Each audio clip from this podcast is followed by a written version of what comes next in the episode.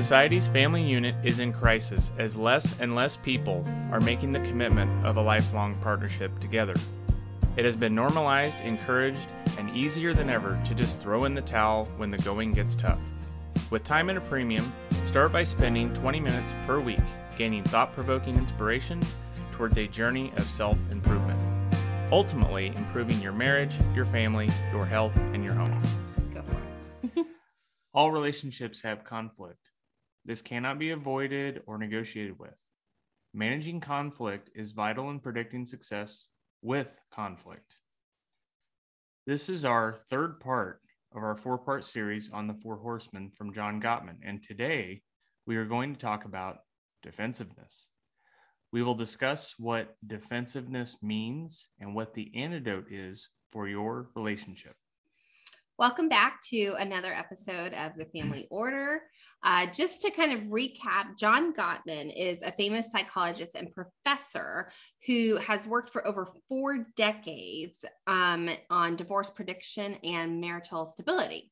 So, identifying the four horsemen helps with managing uh, conflict in relationships. So, the goal is to replace these four horsemen with positive and productive habits of communication.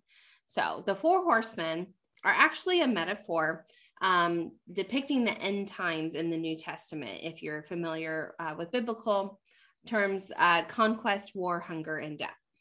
So the four horsemen here are used to do to uh, define communication styles. Right. Uh, so these four styles can actually predict the end of a relationship, which is why we find him so um, not entertaining, I guess. Intriguing. Yes. entertaining.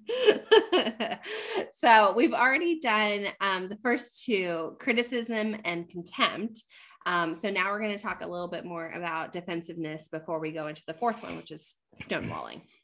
Right. And remember that just a quick reminder for folks out there that haven't um, gone back and listened to our earlier episodes. Shame on you. Um, but uh, marriage is one of our four pillars, and we define um, marriage as a pillar in the way that we are looking to elevate one another to flourish as life partners. So um, that's not to be PC about it. That's actually what we that's what we really yeah. think. we really do think we're going to be life partners, and so right, right. Um, not just until things don't work out. Yeah, yeah. For now. For now, yeah, yeah. it works for now. Um. Might so yeah, just throw this away when I get tired of it. Um, and uh, so the third horseman is defensiveness. And typically it's a response to uh, criticism, one of the earlier horsemen we discussed. And when, you know, you've been um, defensive, um, we, we, and we all have been. So we've all done this at different times when we feel attacked. And it's rampant in relationships that are on the rocks because more often than not, you're more focused on being right than actually resolving a conflict.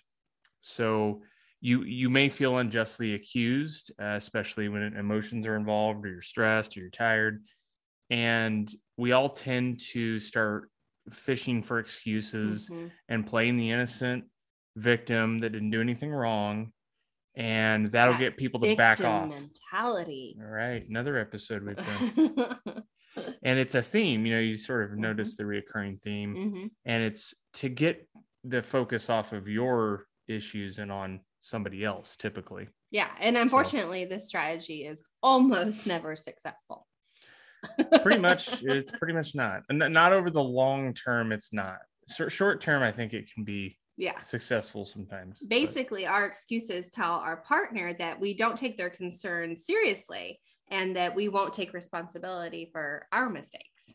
Mm-hmm. So, for example, uh, did you call Jack and Sarah to let them know that we're not coming tonight like you promised this morning? By the way, we don't really know a Jack and Sarah. We just pulled that out of thin air. But a defensive response would be, well, I was just I was just too darn busy today. As a matter of fact, you know how busy my schedule is why didn't you just do it? Did anybody spot the defensiveness in that statement? yeah, this partner not only responds defensively, but they actually end up reversing the blame uh, in an attempt to make it the other partner's fault. Right. So instead, a non defensive response would express acceptance of responsibility, admission of fault, and understanding of your partner's perspective. Right. And to clarify, we don't want people to think that means you just start accepting the blame in every situation yeah. and become a doormat. Yeah. You know, that's so that's that's, a, a different that's a whole different thing.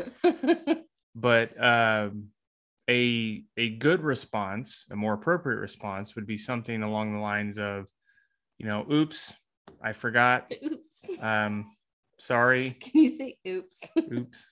Whoops. Oops or whoops? I, think, like I don't think you've ever said oops. I don't like the word oops. so I don't say it. Oops. I did it again. so, anyways, moving forward, um, we'll be here all night. This is a serious episode. Um, but the words "I'm sorry" could probably yeah. be a part of the sentence. Um, and most people throw that around a lot, but um, I think that's an important thing to say. Just, hey, I'm sorry. I forgot. Um, I should have asked you this morning. I knew my day would be packed. Uh, that's part of planning ahead. Mm-hmm. Another um, episode. we're so self-serving. This is ridiculous. We're just plugging our own episodes. That's where we are now. But you could say that's my fault. Let, let me call them right now. So not only are you fixing the problem, you're getting right on it, but you've also admitted you're part of the blame. You didn't say anything about your partner. You didn't say you, you, you, you know, there's mm-hmm. nothing to do with them. Mm-hmm. You took responsibility and ownership of it without self degradation, you know, so the, the self deprecation and stuff it, it, that can get real old pretty fast. And I see a lot of guys do this. You go out there and you self deprecate because you think it gives you some sympathy points mm-hmm. or that it'll bring people into your confidence and they'll like you and they may have a laugh. It works for a short while. Mm-hmm. Pretty soon that gets old. Yeah. That gets old real fast. People don't respect you because you don't seem to respect yourself. Yeah. So. Well, and I mean, it's perfectly understandable to defend yourself yeah. when you, you are stressed out and you're feeling like you're attacked. Um, but this approach will not have the desired. And not attacking somebody is another issue altogether as well. So I think you want to make sure you don't you know we want to make sure you don't just like think that it's okay to attack people because then you know you don't want them to get defensive but that that's a, that's on you too is not to mm-hmm. put the other person on the defensive yeah exactly so. um so i don't know what you just talked about because i was distracted by you hitting the microphone well, now that everybody knows, I know, make it a thing. So could have smoothly moved along. we haven't recorded in a couple of weeks. We're a little out of whack. We just want to be very real with people. yeah. So uh, to get us back on track, um, so when you feel attacked and you get defensive, just remember this this won't have the effect you want. It won't have the result that you want. In fact, it usually leads to no results because how many times have you all had the dumbest fight mm-hmm. in the history of the universe that you can't remember what it was originally about and it totally changed to this emotionally charged fight mm-hmm. where you just started blaming each other and attacking each other and then other stuff came up because you know what i'm pissed now mm-hmm. so i'm just going to bring everything up well even in you putting know? together examples for this episode and stuff i was like trying to think like okay what's like a real life situation where i used like a defensive you know, response. And I couldn't even think of one. Number one, I have a terrible memory. Number two, it's probably because of stupid. yeah, it's so dumb. It was probably a stupid fight that it was probably really my fault. It's, it's kind of like drunken recall. Like if you get like really emotionally charged and stressed out, you tend to remember stuff that happened when you were stressed out before. But um the the other problem is when somebody doesn't ever acknowledge these things and doesn't fix them and then they come back and uh anyways what was i saying so really defensiveness again the bottom line is it's all about blaming the other person and the escalation of the conflict it, it doesn't lead to anything getting accomplished that's that's the big thing we want to underline So it, it doesn't allow for any resolving or managing of the conflict itself. So, anyways.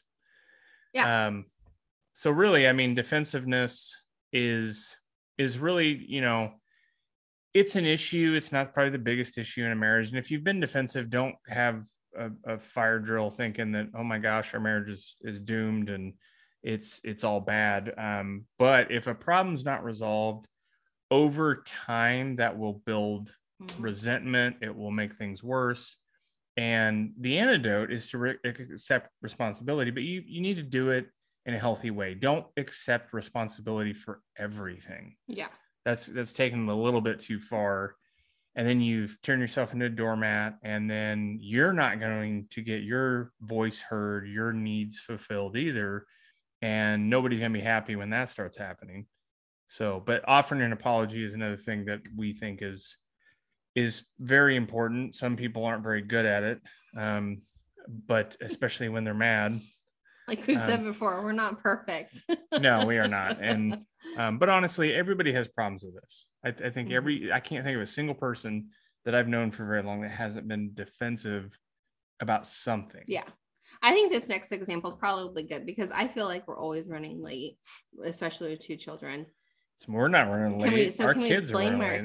it's our kids' fault. it's So our it's kids' fault. Totally their fault. So, but so an example of defensiveness. It's not my fault we're going to be late. It's your fault because you always get dressed at the last second.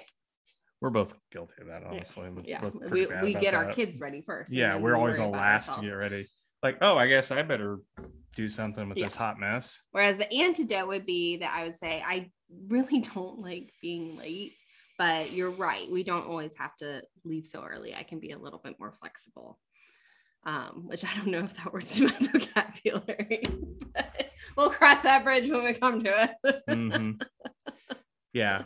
Um, I I'm think flexible. the other thing is to be proactive too. Like if you know these problems always seem to happen, um, you you need to just go ahead and get ready earlier and try to try to figure out like do something different or you're gonna get the same results. Yeah Um, so taking so- responsibility for part of the conflict so trying to leave too early um so even while asserting that that i don't like to be late for sure. you know, Yeah.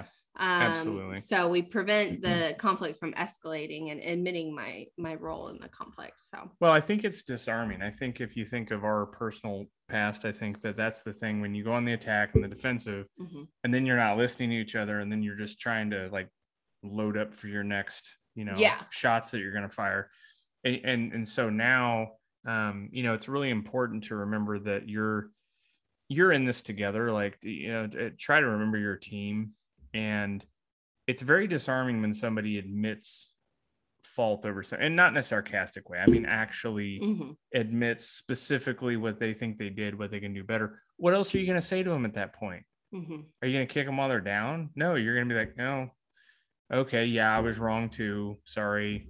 It got the better of me. I could do this better. I could do that better too. So yeah, let's work on it. You know, that it's very disarming. It, Mhm. it, it really just takes the conflict right out of it.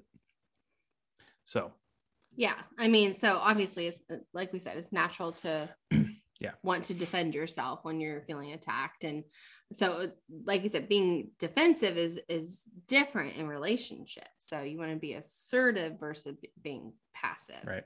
um so another a good book no more mr nice guy mm-hmm. i haven't read it but